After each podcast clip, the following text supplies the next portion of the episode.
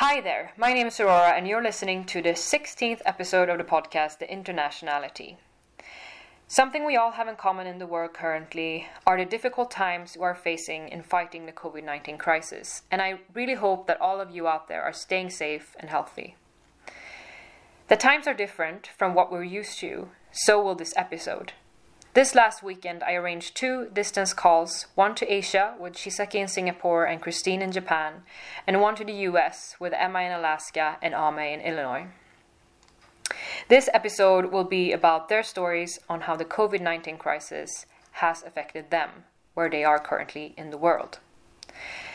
Before we start, I just want to let you know that editing this time has been a challenge, partly since it was two separate distance calls lasting for more than an hour each, but also partly because of the internet connection connection failing at times.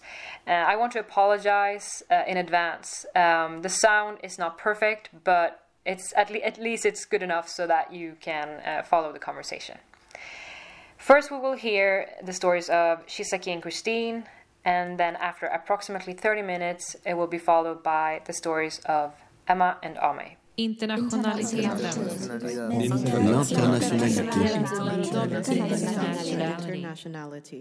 Now, and during the Asia call, I have uh, Christine and Chisaki with me. Welcome to the podcast. Thank you. Hi, thank you. So first, uh, yeah, you can just like introduce yourselves a little bit. Um, what, well, maybe like just your name and if you want to tell your age, where you're from, and where you're currently, and kind of like what's what's going on in your life. Maybe, yeah, short short info. Sounds good. Christine can start if you want to. Yep. Um, hello, everyone. My name is Christine, and I'm 23 years old. At the moment, I'm in Japan, but I'm from Sweden. I grew up in Sweden, but I'm in Japan because I'm here for an internship. So I live in uh, Kawasaki at the moment. I'm Chisaki. I'm 25 years old. Uh, I'm originally from Japan and now living in Singapore. Uh, one question that I ask everyone: What the word internationality means to you? How would you define the word? Yeah, so uh, internationality for me, like when I hear that word, um, what I think, what I imagine is like um, not confined in one country or culture, but like in a broader way, like broader perspective views. Hmm. That's what I imagine. Nice. And uh, Christine. So internationality, it, it is a tricky word, but I would say that it stands for like what what I have in my background and what is uh, commonly shared with other people from my background. But also that when it's internationality about other people, it's like regarding to people who are different from me, or if they have something that I don't find clear in my background, then I will be like, oh, they're international, uh, kind of. Yeah, nice. Okay, are we ready to talk about our lives currently during this uh, crisis? I'm smiling, but I'm crying inside. I, um, we can just like Start like how how has this uh, crisis affected your everyday life? Um, let's start small and then we can zoom out. Uh, Yes. um, well, to start with, so for me personally, it hasn't changed too much. Uh, I'm quite lucky in that sense. So in the beginning, I were able to start my internship as planned, and I was in the office. Of course, there was a lot of signs up telling you to wash your hands more often, not shake hands with people, and slowly, slowly, of course, a lot of things get more stricter. Um, so now I'm doing home office. Uh, so I'm working from home every day. All my work, all the meetings is through Skype. Otherwise, all the work is online. And it works really well. I'm pretty efficient by doing so. But of course, you're dependent on the internet. And also, I mean, it gets a bit boring that you can't meet your teammates. But I was lucky that I was able to work for one month um, with the company before we started with having to work from home. Uh, but I also know that some colleagues of mine they went home because they didn't know if they were gonna be able to go back home when their internship is over. yeah. So they left early from their internship, um, and some people, their parents told them you have to come home because we worried. Um, so they were forced to fly home, even though they personally didn't want to go back home. Mm. Um, but otherwise, also the situation here in Japan is, quite calm if you compare with the rest of the world. I would say Mm. you don't have a lockdown. The government at the moment is, of course, uh, recommending everyone to try to keep social distance, be at home, um, but you still like you don't have any restrictions or you cannot get a fee for doing something. So you can still kind of live your life. You can go out uh, go for a walk. Uh, of course it's unwise to go to central tokyo and all the bars and izakayas are closed. I think all amusement things are closed as well like karaoke places. But supermarkets are open and like everyday stuff that you need to be able to buy are still open. Mm. and i mean i'm able to hang out with friends as well but of course you take it with like you don't go anywhere where it's too crowded and you try to be um, like wise in what you do Yeah. How is has it affected your everyday life, Chisaki? I'm working from home now because I'm a technical support, so I can just work anywhere I want, um, as long as I have internet. So for me, just change the location to work. But my husband, he's a trainer at gym, so all the gyms are now closed. So he's a stay-home husband now. yeah. So yeah, um, we have kind of had lockdown, but not like not so strict compared to like those in Europe or America. And we don't we don't call it lockdown. Yeah, we call it circuit breaker. Circuit breaker. Yeah, yeah, we call it circuit breaker. so it's not actually a lockdown lockdown. But so um, what changed is that all those like amusement and everything is closed, but supermarket and those um, it's like Japan, like those necessity goods are open, necessity services are open. Um, but uh, you get fined if you go out without wearing mask. Okay. Mm. Yeah, so 300, 300 SGD. So it's like um two two something in US, 200 something in USD. So it, it's quite painful. yeah, so I don't think anyone would just walk around um wear not wearing mask anymore. But you can still like go out for a walk or to get groceries and stuff. Um yeah, but things are quite okay. Like all those like deliveries are open. More things are available on delivery. So yeah. Yeah. Yeah, in Sweden.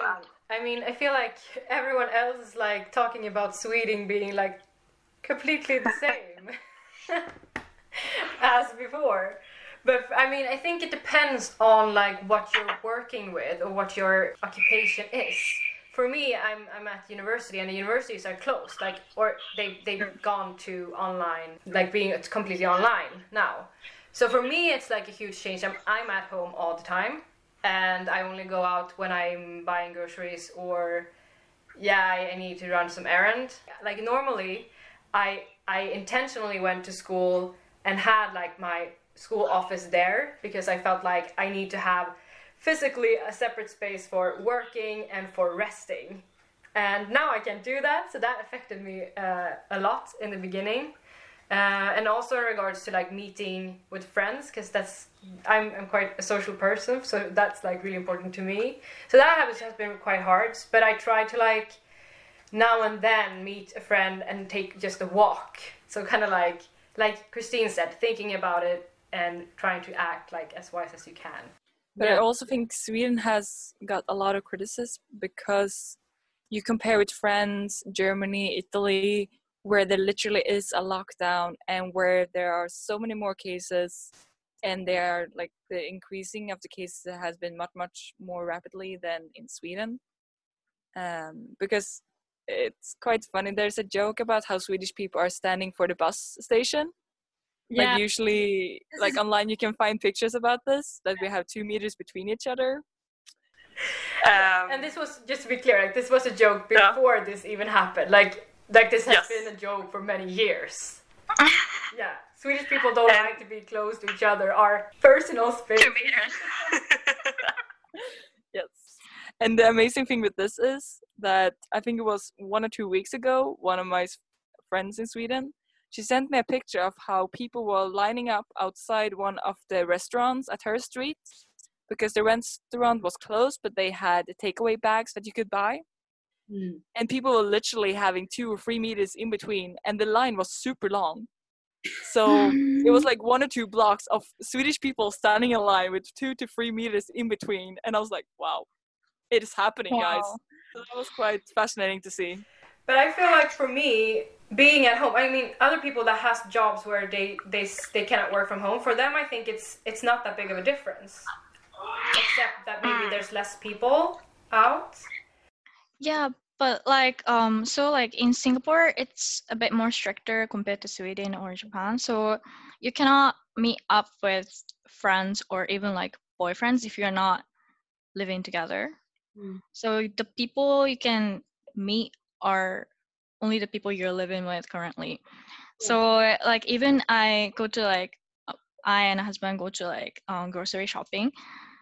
Those officer will come up to us and they'll ask like, "Oh, are you guys living together or not?" Yeah. So yeah. So like um this circuit breaker will continue at least until June first. It was announced. what Yeah, June 1st. so we got more than one month to go. So if you think about it, like, so it's already been a month already. So if you're like in a relationship but not living in living together at the moment, then you cannot see your boyfriend girlfriend for like two months, you know. So it's quite sad, right? So like now I'm really glad that I live with my husband. yeah, and I, I got my rabbit, so like you know I have a family here. Tell me more about the rabbit, because that's something you got. After this whole thing happened. yeah, yeah, yeah. It was actually like right before this circuit breaker started. so I was I started working from home, and everything was like um slowly shutting down, and you know we were sensing this circuit breaker coming. Mm. So uh, I was like, oh, maybe it's time to take care of another living thing. and like because I have like I have much more time to spend at home, so uh, maybe it's the best time that because I I and my husband always wanted to have a pet, Mm. but yeah, we just couldn't decide when. But then like um now I'm staying at home, I can just check in with whatever I was getting uh, frequently. So yeah, so I got rabbit. And uh, this rabbit uh, also has an Instagram, right? yeah, Kuri the bunny. if you want to follow, you can follow uh, your bunny on Instagram. yeah, Kuri the bunny. Please follow. K U R I the bunny. I'm already a follower. yes, yes. she was one of the first ones. oh that's amazing yeah. It's a great time to like start to like even having a, a puppy that also needs you to be at home taking care of it uh, when it needs to go to the bathroom and so on. This is quite a good time Yeah. for if you've been considering getting one. Yeah, like Singapore already stopped selling pets. Yeah. Yeah, you cannot purchase anymore. So yeah, I, I I'm really lucky that I got before all this happened. Yeah. But actually, regarding that, uh, Aura, uh, my brother made a comment about it that this is actually, in a way, a really good time because a lot of people in today's society are stressed out. They're doing too many things, yeah. um, and now everyone is forced for quarantine or to try to keep social distance, and you can actually think a bit more about life. Uh, think about what you do with your life, how like because I think a lot of people will not be as stressed because since it's for a longer period, it's not just one week at home.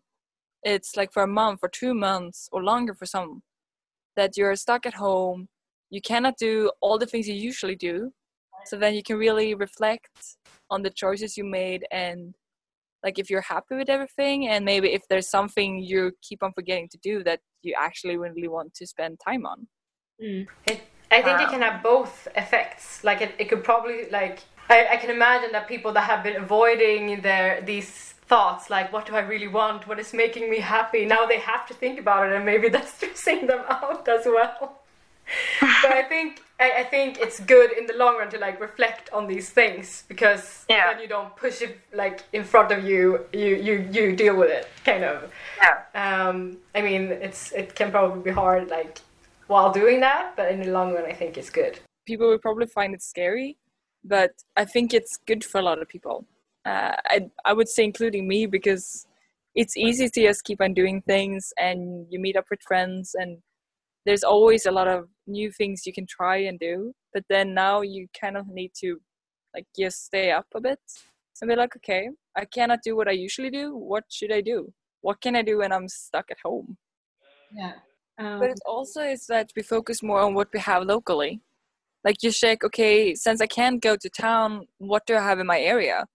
It could be you can find new cool parks or a nice cafe that you can buy a takeaway from or just you see your neighbors um, like maybe you don't talk with them but you see them and you realize wow this is the people who is sharing the same building as me. Any any other like reflections on this uh, Chisaki how it has changed like our local um, view Yeah, because Singapore is so small, so actually you can do like nationwide delivery from like anywhere in Singapore. yeah. So yeah, in terms of like buying local food, actually now more available on um the food delivery app Grab. So yeah, to me like um one thing I think changed the most is that I can do so much more at home um because now I don't have to like commute. Mm. Yeah, so now once I'm done work, I can like take care of my kuri-chan for a bit and then I can like cook or work out or do whatever I want or like even nap oh, I can nap during lunchtime when when I'm done with my lunch early. So yeah, so that's something that I kind of enjoy actually. I would agree on that. You have more time. Mm-hmm. So it's both that, as I mentioned earlier, you cannot do all the stuff you usually did, but it also mm-hmm. is that when you work from home, you can start working as soon as you open up your computers. So no time is used for commuting and kind of how you like prepare your meals can also be adjusted for you're actually at home you have a kitchen. Mm-hmm. you don't have to make a lot of lunch boxes and prepare or bring or go out to buy it somewhere. Um so yeah like you can focus more on training but also like for me i've taken the habit that when there's weather is good i can go out and eat my breakfast in a park.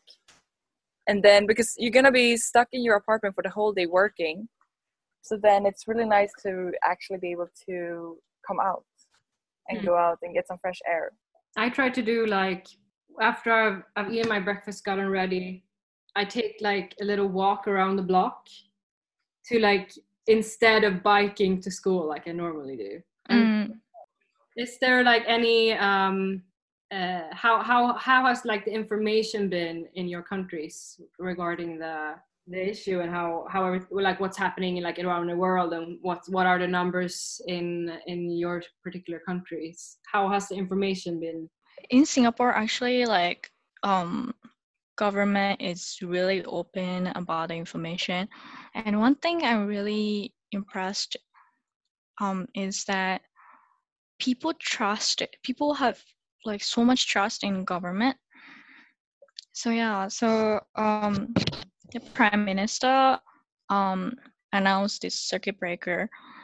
Um, I think in other countries, the people's reaction was um, kind of both good and bad, right? Like some people reacted like, "Oh yeah, understandable," but some people were like, oh, but I have business to run, you know, and all those like in America, there are riots going on and things like that. But in Singapore, people just like took it, understood it, and people just like started saying, "Oh, we have to unite together and fight together," you know.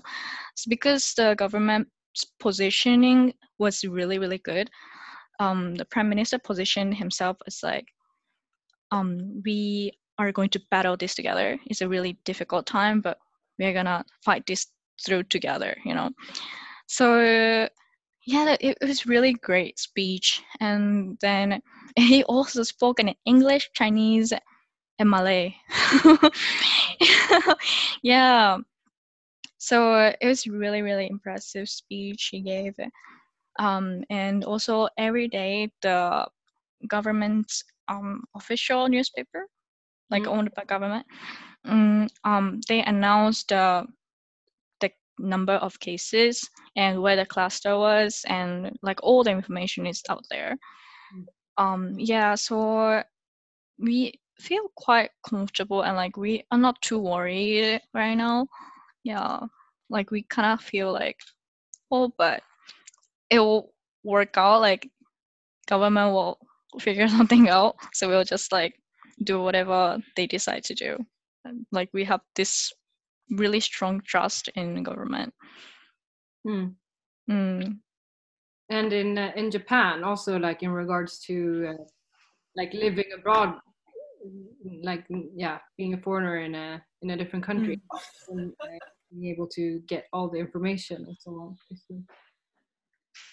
I would say it's a bit different here. Um, it's been much easier to know the situation in Sweden and in Europe because in Japan it- there's not many foreigners, so all the information has mainly been in Japanese. Mm. And of course, you can like the feeling you get when you've been a foreigner here is kind of that it was very unclear for a long time how the government actually wanted to handle corona due to the Olympics Oh it yeah. took them a long time before they actually postponed the Olympics, and before that, they tried to deny the spreading in Japan. So, like, no one knew how it was spreading. No one knew if you were supposed to do social distance or not, and there was no advice coming from the government. So it was quite unclear. So everyone lived on as normally, and then they postponed the Olympics, and the day after, the amount of sick people just rise directly like it was so i mean it could have been a coincidence but it felt really like they were trying to hide corona so that the olympic games didn't have to be postponed and then suddenly everything has changed overnight. Um, but still the information it's you usually have to wait one day after the prime minister has talking or spoken or the governor of tokyo has been speaking something before you can get the information in english. Yeah. um, and that's been a bit frustrating because you want to know what's happening. You want to know okay do i need to change my habit? Do i need to stay at home or not? And that information could come quite like just slightly before something has to change. Yeah. and that's been a bit annoying that you don't really know the situation. And due to how they behave before they postpone the olympics you don't really trust the numbers. You don't really trust what they're saying. And not even the japanese people. I've asked my japanese friends and they're also like we think the way they handled the the cruise ship that had a lot of cases in it um, due to that they let people go that was shown negative that then later on was positive for corona they went on the public transportation and a lot of japanese people got very upset because then the spreading was so much higher because people who had been on the same boat as people who tested positive were allowed to take public transportation Hmm. um, so it has been a bit confusing but also you kind of haven't taken it serious here because you don't really get any restrictions or you don't really get any information directly. You have to wait and the information that is given is very unclear. Yeah. um, it has and now it's much clearer because now of course it's has settled down and they're testing people and there are more sick people and you see the number of death rising and stuff. Uh, but really in the beginning it was a l- really confusing and I mean, it was just two weeks ago that people stopped taking public transportation. Mhm. Uh, people still do it today, but I think they were able to decrease the amount of people by 60% here in Tokyo, which is a lot of people. A lot of people. Like the subways are usually crammed so that they have to push people in. Those subways are now just a few people. Like everyone can sit down. So that is crazy. Is there anything else that you feel like this is quite relevant that we haven't talked about this uh, i want to say something on yeah, something that has, has been happening in your communities or in your countries or just like personal reflections One thing, like, um, so I'm quite satisfied with how Singapore government is handling this, right? But uh, one thing I'm kind of felt feeling left out is that I cannot get any like subsidies from Singapore government because you have to be a per- permanent resident or citizen to get the money. Mm. And also, I'm not qualified in Japan as well because I don't live there. So I don't get anything. So that's the part I kind of feel left out because, like, I pay taxes to Singapore, and I I'm Japanese, but like neither of governments uh, pay me as single penny. So yeah, for Japan, uh, yeah, they they are instead they are covering for foreigners living in Japan as well, though. Mm. But yeah, in Singapore, it's only citizen and permanent residents. So yeah, because there are like way too many foreign workers, I guess. Yeah. Yeah. I think in Japan it is if you lived here for more than three months hmm and you're gonna live here for I think three months ahead as well or Yeah. something, they will give you subsidies. Yeah. uh, which is very generous of them to actually Yeah. include foreigners um, Yeah, that are actually- here. Yeah, quite surprised because usually they exclude foreigners from like all those other other stuff, right? But this time it was quite generous. So Yeah. yeah.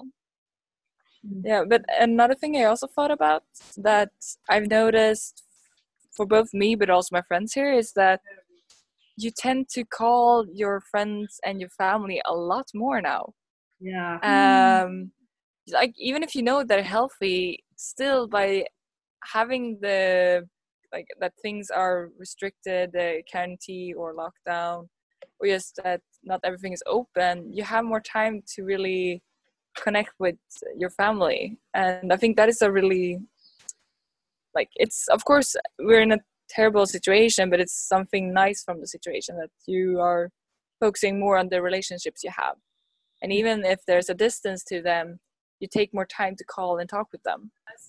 Yeah my phone was like ran out of battery several times a day in the beginning. I was like calling everyone yeah is there anything else you want to add uh, otherwise um, we can start to round up a bit so if we were to summarize like the things that have changed now or our stories when it comes to uh, living in in current times with the crisis going on uh, how would you like to summarize what we've been talking about? Um, well, I could summarize. So the situation in Japan is that you're quite similar in Sweden that it's your own responsibility because in Japan they cannot tell you to stay at home. They cannot put that restriction on you because there is a law about your uh, freedom rights. Yeah. Um, so shops are closed, all kinds of entertainment business, bars are closed, and the government is like telling you to try to do social distance and work from home. But it still really is up to every single person to do as they want. Mm. Um, so it's kind of freedom under responsibility. Um, I guess in Singapore, um, it's a bit more restricted, and the government decides what you're supposed to do. But frustration is mm, not much compared to other countries because people have trust in the government, and um, we know that they're gonna they are the one who make the best decision.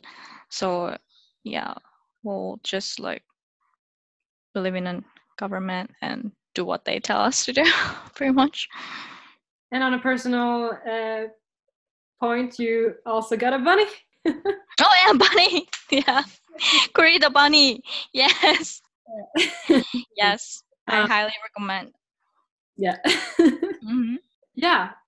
I think that was basically it for like this uh, episode. Thank you so much for for joining the internationality. Thank you. Thank you. It was a pleasure to join you.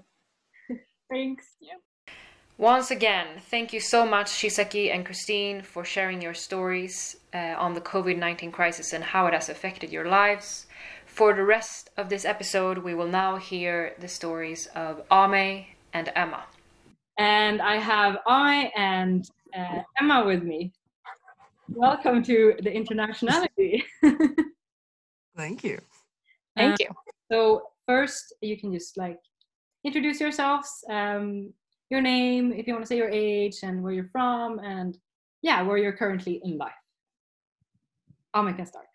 I'm Ame. I'm from Illinois in the US. I am 27. Um, it's definitely an interesting time in the world right now. Uh, hi, I'm Emma. I'm 20 years old from Alaska in the US. I'm here because I should be in Spain right now for my exchange, but I am not due to COVID 19. Yeah, it, it, it is a bit of a strange time right now for for everyone. Yes. um, so, uh, which is why we we are gonna talk about that uh, today to hear the different stories uh, from around the world and how it has affected us. Um, before before we start, I have a question also that I ask everyone, and that is the name of this podcast is internationality. If you were to like describe what that word means to you, or what do you think about when you hear internationality, uh, what would it be? I think for me, it would be just how, even though every person might be from a different culture, different nationality, we're still all interconnected. We're still all, we still have similarities, we still have differences, but we're still all humans. We still have the same basic principles. Um, and so we're all just connected. Yeah, that's a nice description. Yeah.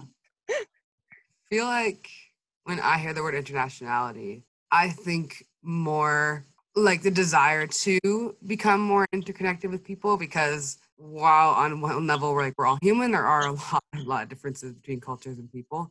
And the word internationality, I feel like, is that is that path towards trying to become more aware and more just more aware of the culture of the people, and how people live, um, and the willingness to go explore that. Nice. Okay, so uh, now I'm gonna just start asking questions about like your everyday life. How has that changed? Like how you live your everyday life day by day um, because of this uh, COVID nineteen crisis. Ame, how has it changed your life? So it's not changed my daily movements drastically. Um, it's made for some inconveniences more than anything.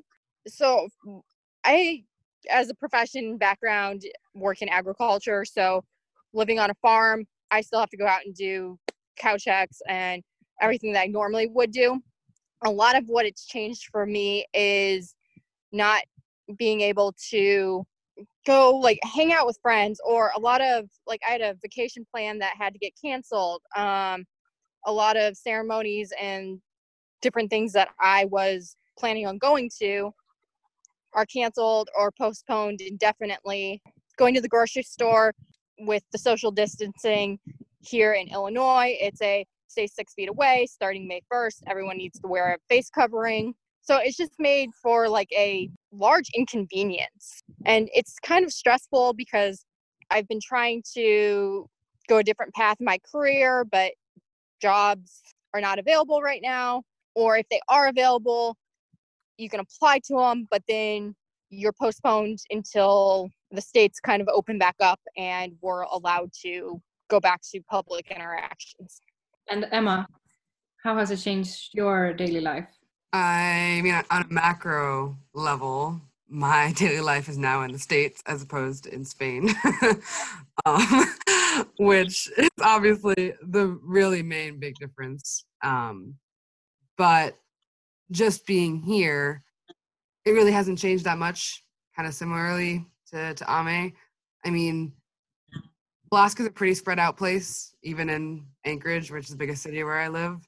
And, you know, we have a, a yard and there's tons of trails everywhere and there's plenty of space to spread out. And so I can go and see people as long as, you know, we, sp- we stay distanced and we can go do activities that I would normally do. Um, I am taking all my classes I was taking in Spain online now. They they like fixed that so that it worked. Yeah, it was it was definitely that we were leaving, they weren't really sure what they were doing, and so we were just like, okay, are they gonna transfer? What's gonna happen? Um, but it's kind of a, a mess the way they did it because every professor is doing their own thing, like through email. And None of it's conglomerated. There's like one press that uses one format, the other one just does emails, the other one wants you to. It's all over the place. and plus, I mean, all the people that are in my program are from the states, and they're all over the states. So there's already that that time difference. But then it's also the time difference to to Spain. the due dates are kind of, you know, iffy. um, so the fact that I'm doing online school with classes that I would normally be taking, you know, in a classroom in Spain, has been kind of interesting and not very. I don't feel very motivated to do them um, at all because I was just taking classes in Spain. They were in Spanish, and were more just cultural cultural classes, like language classes or uh, cult classes about flamenco dance and stuff like that. But I normally study electrical engineering. Um, that's my main focus. So, like being here and not and doing these classes that aren't really that pertinent to my immediate major Mm-hmm. is kind of weird. Yeah. um i mean yeah now it's not that different this whole store thing social distancing when i first got back i was in a dry cabin quarantining and i i'm sure we'll talk about that later If we look at like a larger, like a, a bigger picture, I mean, you- you're both in different states. Mhm. Are there differences uh, between states how they've uh, handled the situation? Because I I only hear about like all of the U.S. That's what I So know. But I don't yes, mean like how how it is within the U.S. Like I don't have I have no clue. Do you know if there's like differences? there's a lot of differences among states. For me, being in Illinois, with Chicago being one of the major cities within the US, we have a lot of, in many ways, ridiculous restrictions for like the rural areas where I'm at. And we're like, we can self distance ourselves. We don't need the government dictating that we can take a walk. But like downtown Chicago, it's a ghost town Mhm. there's nobody in it. There's so Illinois is on a basically complete shutdown until as of right now May 31st, except for those deemed essential workers. And that the essential workers is a very broad category right now. It's basically anybody in agriculture, anybody in medical fields, anybody in like that is a grocery store worker, and those that maintain daily life that keep it so that people survive are essential workers. But like any small business, like clothing stores or um, restaurants are closed down except for carry out or delivery. And that's Illinois. My neighboring states, Wisconsin, is basically on the same setup that we we in Illinois are. But Iowa, there's very little shutdown except along the Mississippi River where it borders Illinois. Indiana, I don't even know if they shut down at all. Hmm. So at least in the Midwest, it's very state by state dependent. So so it's up to each state to like how they they carry out the recommendations or I don't know is it recommendations or is it like like from the from the government like how does that work? Uh, there's federal level restrictions and then there's state level restrictions. okay. Um, so the federal federal level restrictions, all 50 states are under. There's not that many of them. the state level restrictions, that's where everything is scattered and different. So how is it different in Alaska then? Alaska's been pretty on it. It's also the same situation. We're all shut down. Um, although we are starting starting Monday, starting, to, starting tomorrow, they're starting to open up restaurants to to dine in apparently because they've all been doing not all of them, but the ones that can have been doing takeout and delivery and some other non-essential businesses um, that aren't medical, that aren't agriculture. Although we don't really have an agriculture, but either way, they're starting to open back up, which uh, and following a plan of like if we stay within because Alaska, I mean, we have a very small population in comparison to the rest of the U.S. and our case numbers have been very low. Um, the last week, it's only been going up maybe five a day of cases, um, which is really good, obviously. And I feel like Alaska's actually been very proactive in the mandates they've put out um, because they were, at, you know, back when most of the U.S. wasn't really putting out any restrictions, they were already putting in place things that at the time seemed kind of ridiculous. But I think it really helped to do that earlier. But they actually, in their mandates, encourage people to go out and hike and go out and walk because they don't want people to go stir crazy. And they know the reality of living in Alaska. You you can do that without putting anyone else in danger because it's it's big and it's easy to social distance. So the big problem right now, um, Ilana is actually working with the state, working with these mandates with her job, and we have fisher fishing people who come up from the rest of the United States to come fish in the summer. All these small coastal towns, very small towns, like three, 3,000, 5,000 people, are basically like, we don't want anyone coming. We don't want anyone coming in. We have to quarantine. All these fishing people are like, we need to come in we need to start working because it's the time where they kind of doing their prep for the season, for the fishing season in Alaska. And mm-hmm. so a big clash. And a lot of the fishing people do not want to quarantine for 14 days. That's 14 days of no working. But small towns, like you aren't coming in if you're not quarantining. And yeah, it's kind of a big, big mess, basically. But like how how do you get to know about the information, like both state wise and nation wise? at least for me, there's been news posts on TV, radio, internet every hour basically. So it's a matter of filtering through yeah what you want to know about. I've gotten to a point where I'm like, I'm going to ignore it except the local, regional, and federal stuff that relates to me. Because like states like Georgia and Florida are pretty much opening up now and it's very busy tourist season starting now down there and it's like is that smart Mm. and I'm kind of like, I'm going to ignore them for now until they until the reports start coming out of if that's working or not. But it's been like news overload here. Yeah. Yeah. I, I feel like a part of that news overload is the fact that there isn't an over an overarching federal you know mandates been putting out because it's been all different states doing all different which I know you know um and every day it's different Yep. so And it, that's uh, that's a topic for that is really hard because in the U.S. we should have a federal mandate, at least in Oh, my opinion. But Same. there's also a very big political issue going on at the same time as the COVID nineteen, which is putting a lot of pressure on the states to do all of the mandating. Yeah. From the like from the people of the United States or like of your of your states. I've read about that there's been some demonstrations, like how uh, how like the the trust towards authorities currently, like do people like respect what they're saying, or I mean, is there anything there that you um yeah Without getting too political, there's not a lot of cohesiveness among the states. Prior to the COVID 19, we already had a lot of political issues going. But with COVID 19, there's a big divide. A lot of people that I know think the federal government is doing a horrendous job with the COVID outbreak and regulations and mandates. Um, they think it's just an appalling time in our government. But then I also have some acquaintances who think they're doing a fabulous job. And that's all been coming back to basically politics. Mm. Um, I've been looking more at the state level because I think certain states are doing fabulous jobs. It sounds like Alaska is doing a really good job. Um, but Yeah. then I look at states like Georgia and Florida and I go, you guys are going to cause the next epicenter. Mhm.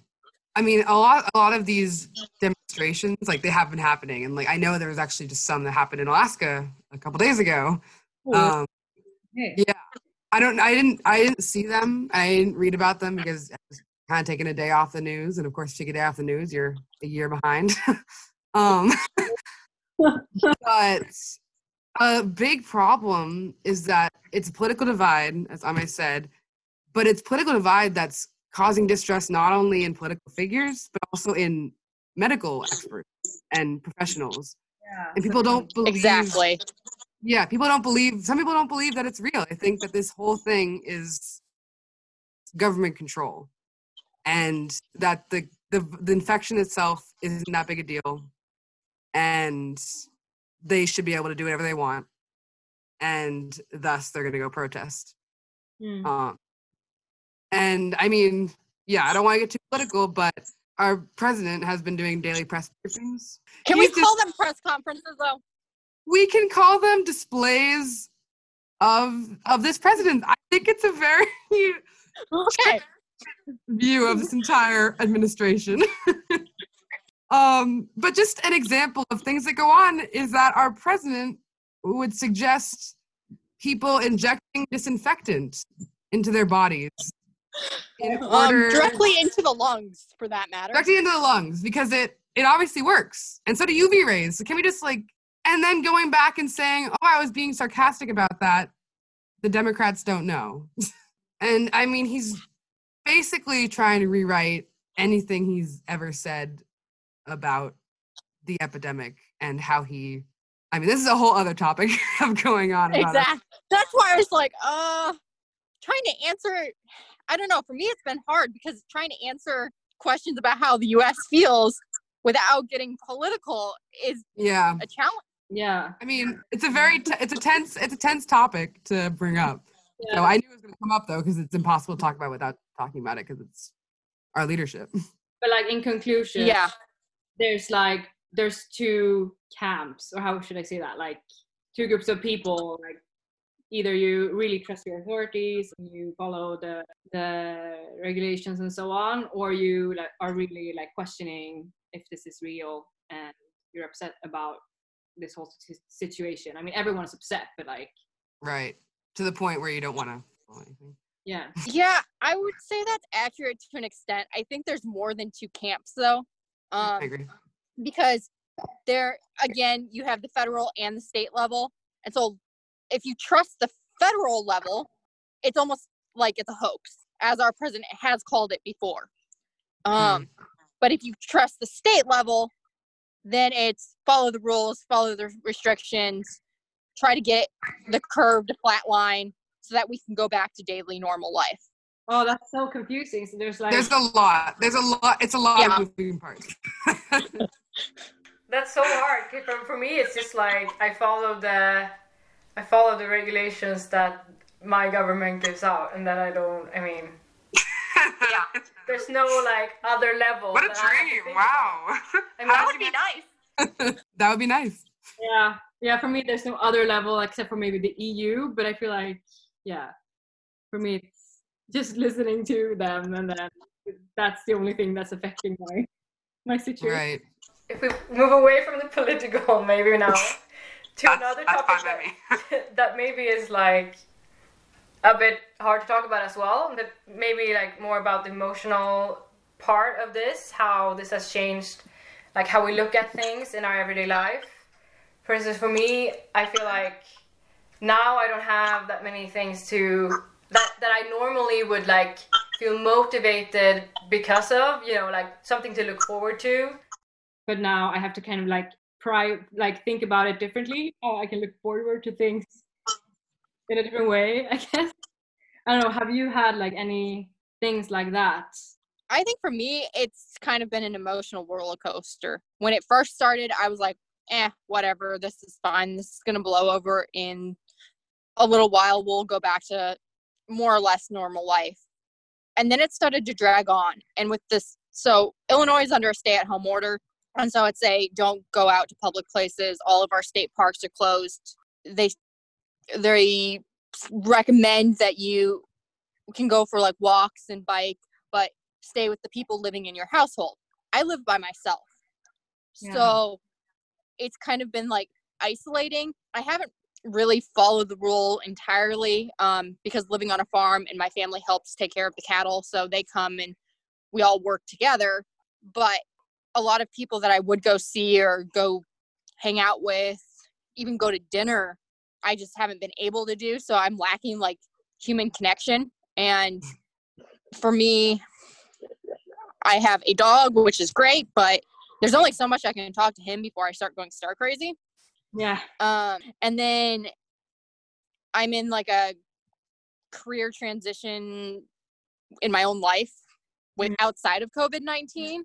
So trying to work that during COVID 19 has been a kind of emotional drain. Yeah. Like I just haven't been able to get anywhere. So then added adding on the stress of the COVID nineteen, it's like, ugh, can I just get somewhere? yeah. And can we go back to some productivity of normal life? Right. yeah i can i can uh, relate to the part because i'm also sort of like right before a transition in my life. Like i'm mm-hmm. in like my final year of architecture school. Like so many things that you're looking forward to with graduating. Now i'm to be at home. And i have no idea. Like i mean architecture like architecture is really dependent on like how well things are going in society and if someone wants Right. to build things. Yeah, and now I'm like, shit, I'm probably not so good. There's a a lower chance of me for me getting a job after I graduate. Right. that's so yeah, that's that's kind of like me with agriculture. I mean, agriculture is necessary, but a lot of the research jobs that I would like eh, all depend on federal funding, and with federal funding, Right. you're being slashed.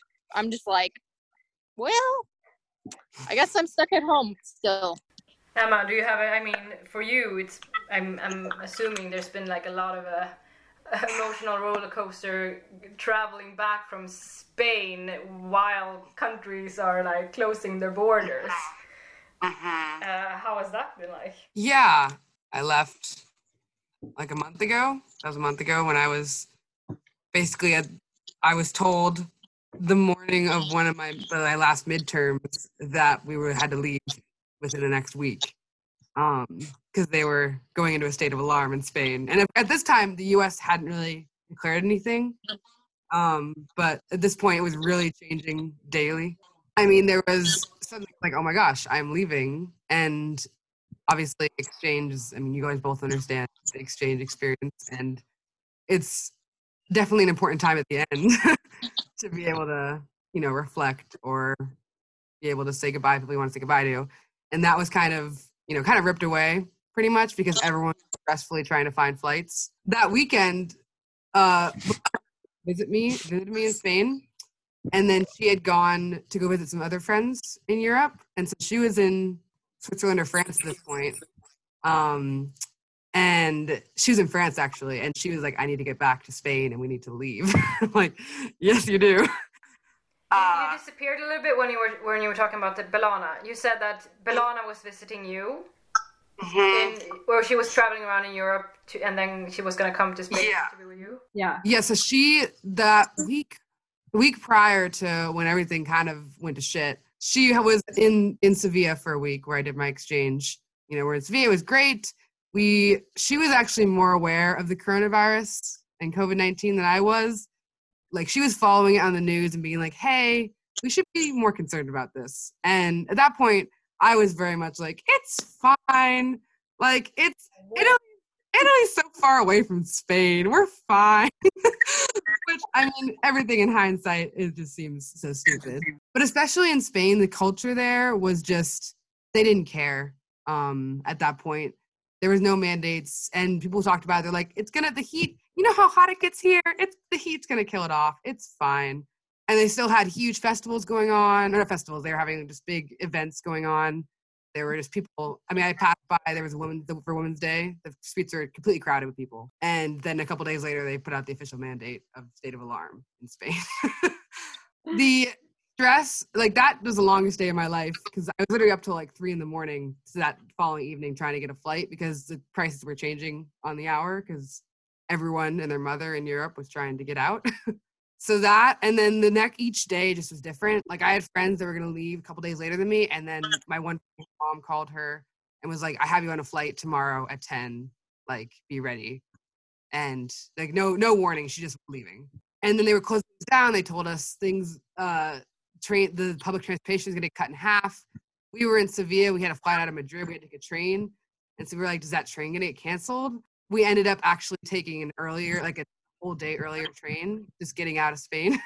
and we ended up actually getting a whole day earlier flight out of Madrid because we went up to the desk and we actually, I missed, you know, when everyone in the news, you saw the five hour wait lines in the American airports and everyone coming back with when Trump had said he was going to close the borders.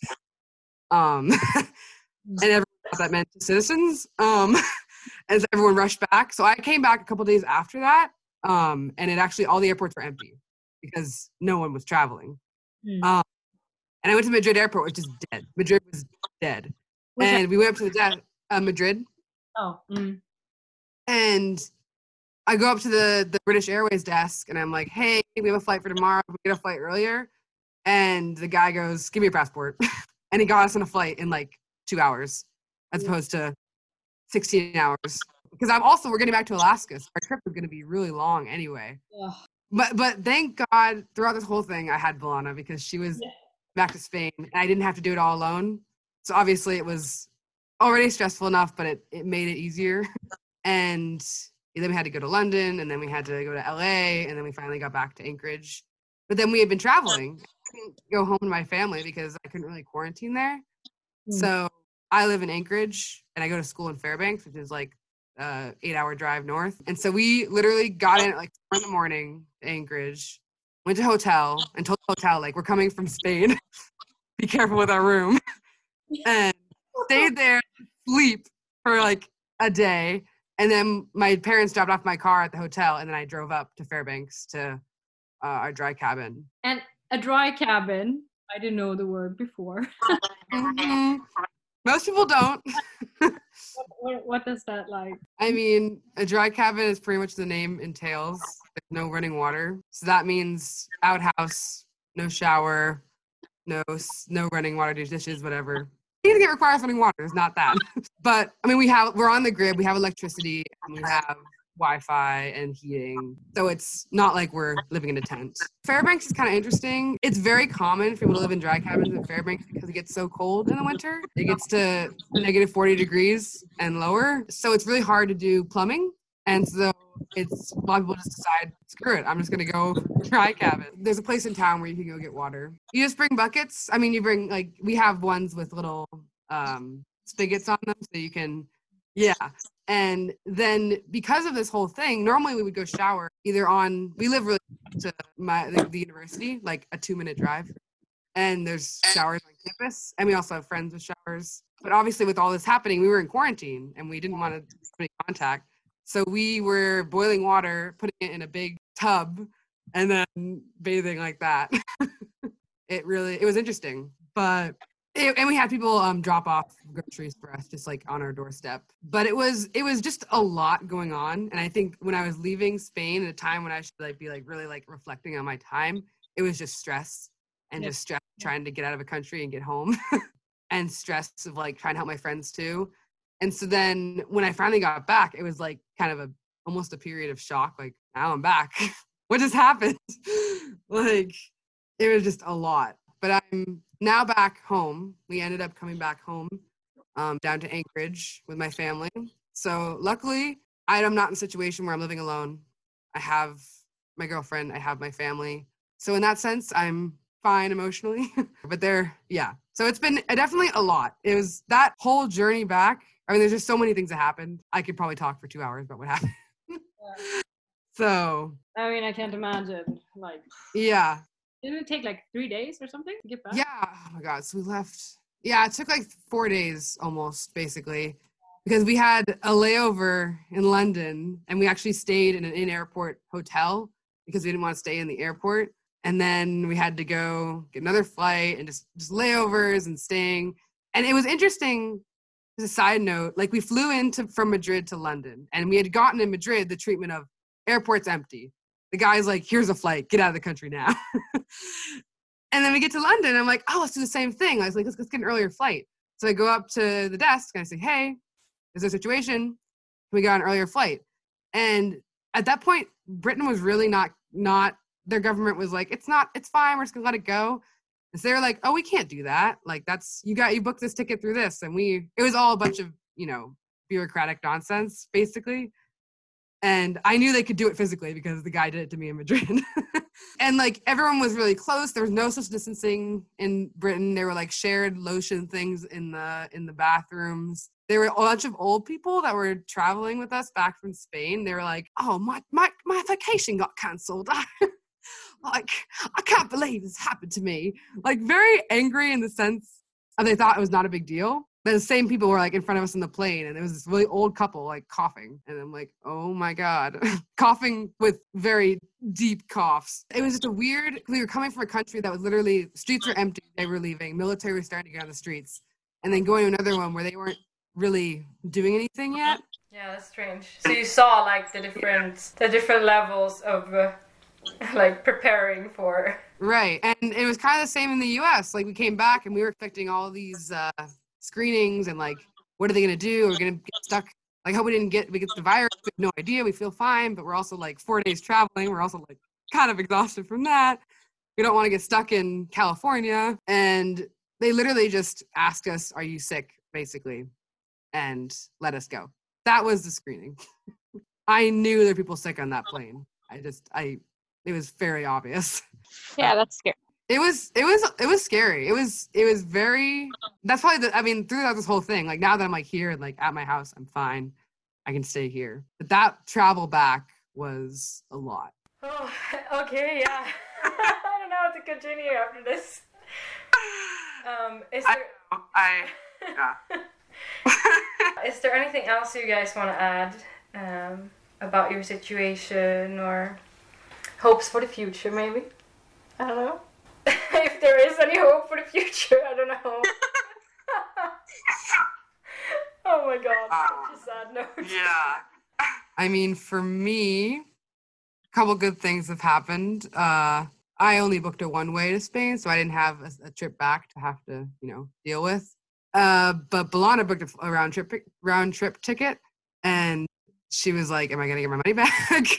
um, and she asked them like a month ago, and then just a couple, just about a week ago, they sent her an email and they gave her a voucher for like her whole round trip ticket, not just the one way back, but the whole round trip oh. plus ten percent.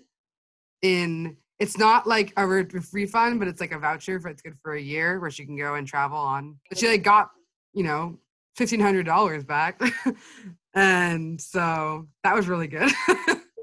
for me, I I'm doing an internship with my university this summer, and not canceling it. We're doing it virtually, um, so that hasn't changed for me personally, which is really good because I know some of my friends like she had three internships she was choosing from, and they all canceled. You know, everything just with COVID. Um, so that's good. Things are still progressing in my in my world Yeah. as well as I can. Yeah. All right. If we're to summarize what we've been talking about, what are the the main takeaways from today? I guess my main takeaway is that throughout the world, it's chaos. I mean, it's one of those where it's just an uncertain time where everyone is trying to figure out the best way to move forward, but at the same time, maintain some sort of normalcy. I think chaos is a good way to chaotic is a good way to describe it. And that people are I mean, there's people that are taking it seriously and understand the importance of what's happening right now and are really, you know, aware are, are being critical thinkers, I would mm-hmm. say, and taking in what's happening so that we can I feel like we're all gonna learn something from this whole thing. I don't know what it's gonna be, but I feel like from everything I've heard from you two today, like you're paying attention. Mm. and that's important. What doesn't kill you makes you stronger, but this does kill us. this possibly does kill you.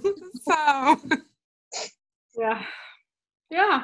I think that kind of sums it up. Not what I said. I might take that out. no, perfect. Start with a soundbite at the beginning. Just what doesn't kill you makes you stronger.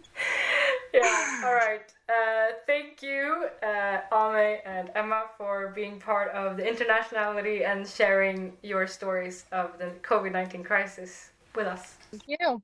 Thank you for having me. Internationality.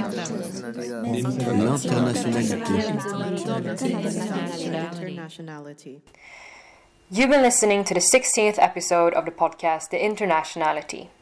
To see some photos from this episode's guests, please visit our podcast Instagram, The Internationality Podcast. For more podcast updates, you can also follow us there. Do you feel like you or someone you know could be a future guest for this podcast? Please contact us with any suggestions you might have and write us a short motivation why, either by sending us a DM on Instagram or emailing us on theinternationality at gmail.com. This podcast has been shared with you through Umeå Studentradio at Umeå University. There will be new episodes every last Wednesday of the month. My name is Aurora. Until next time, take care, stay safe, and don't forget to stay curious about the world.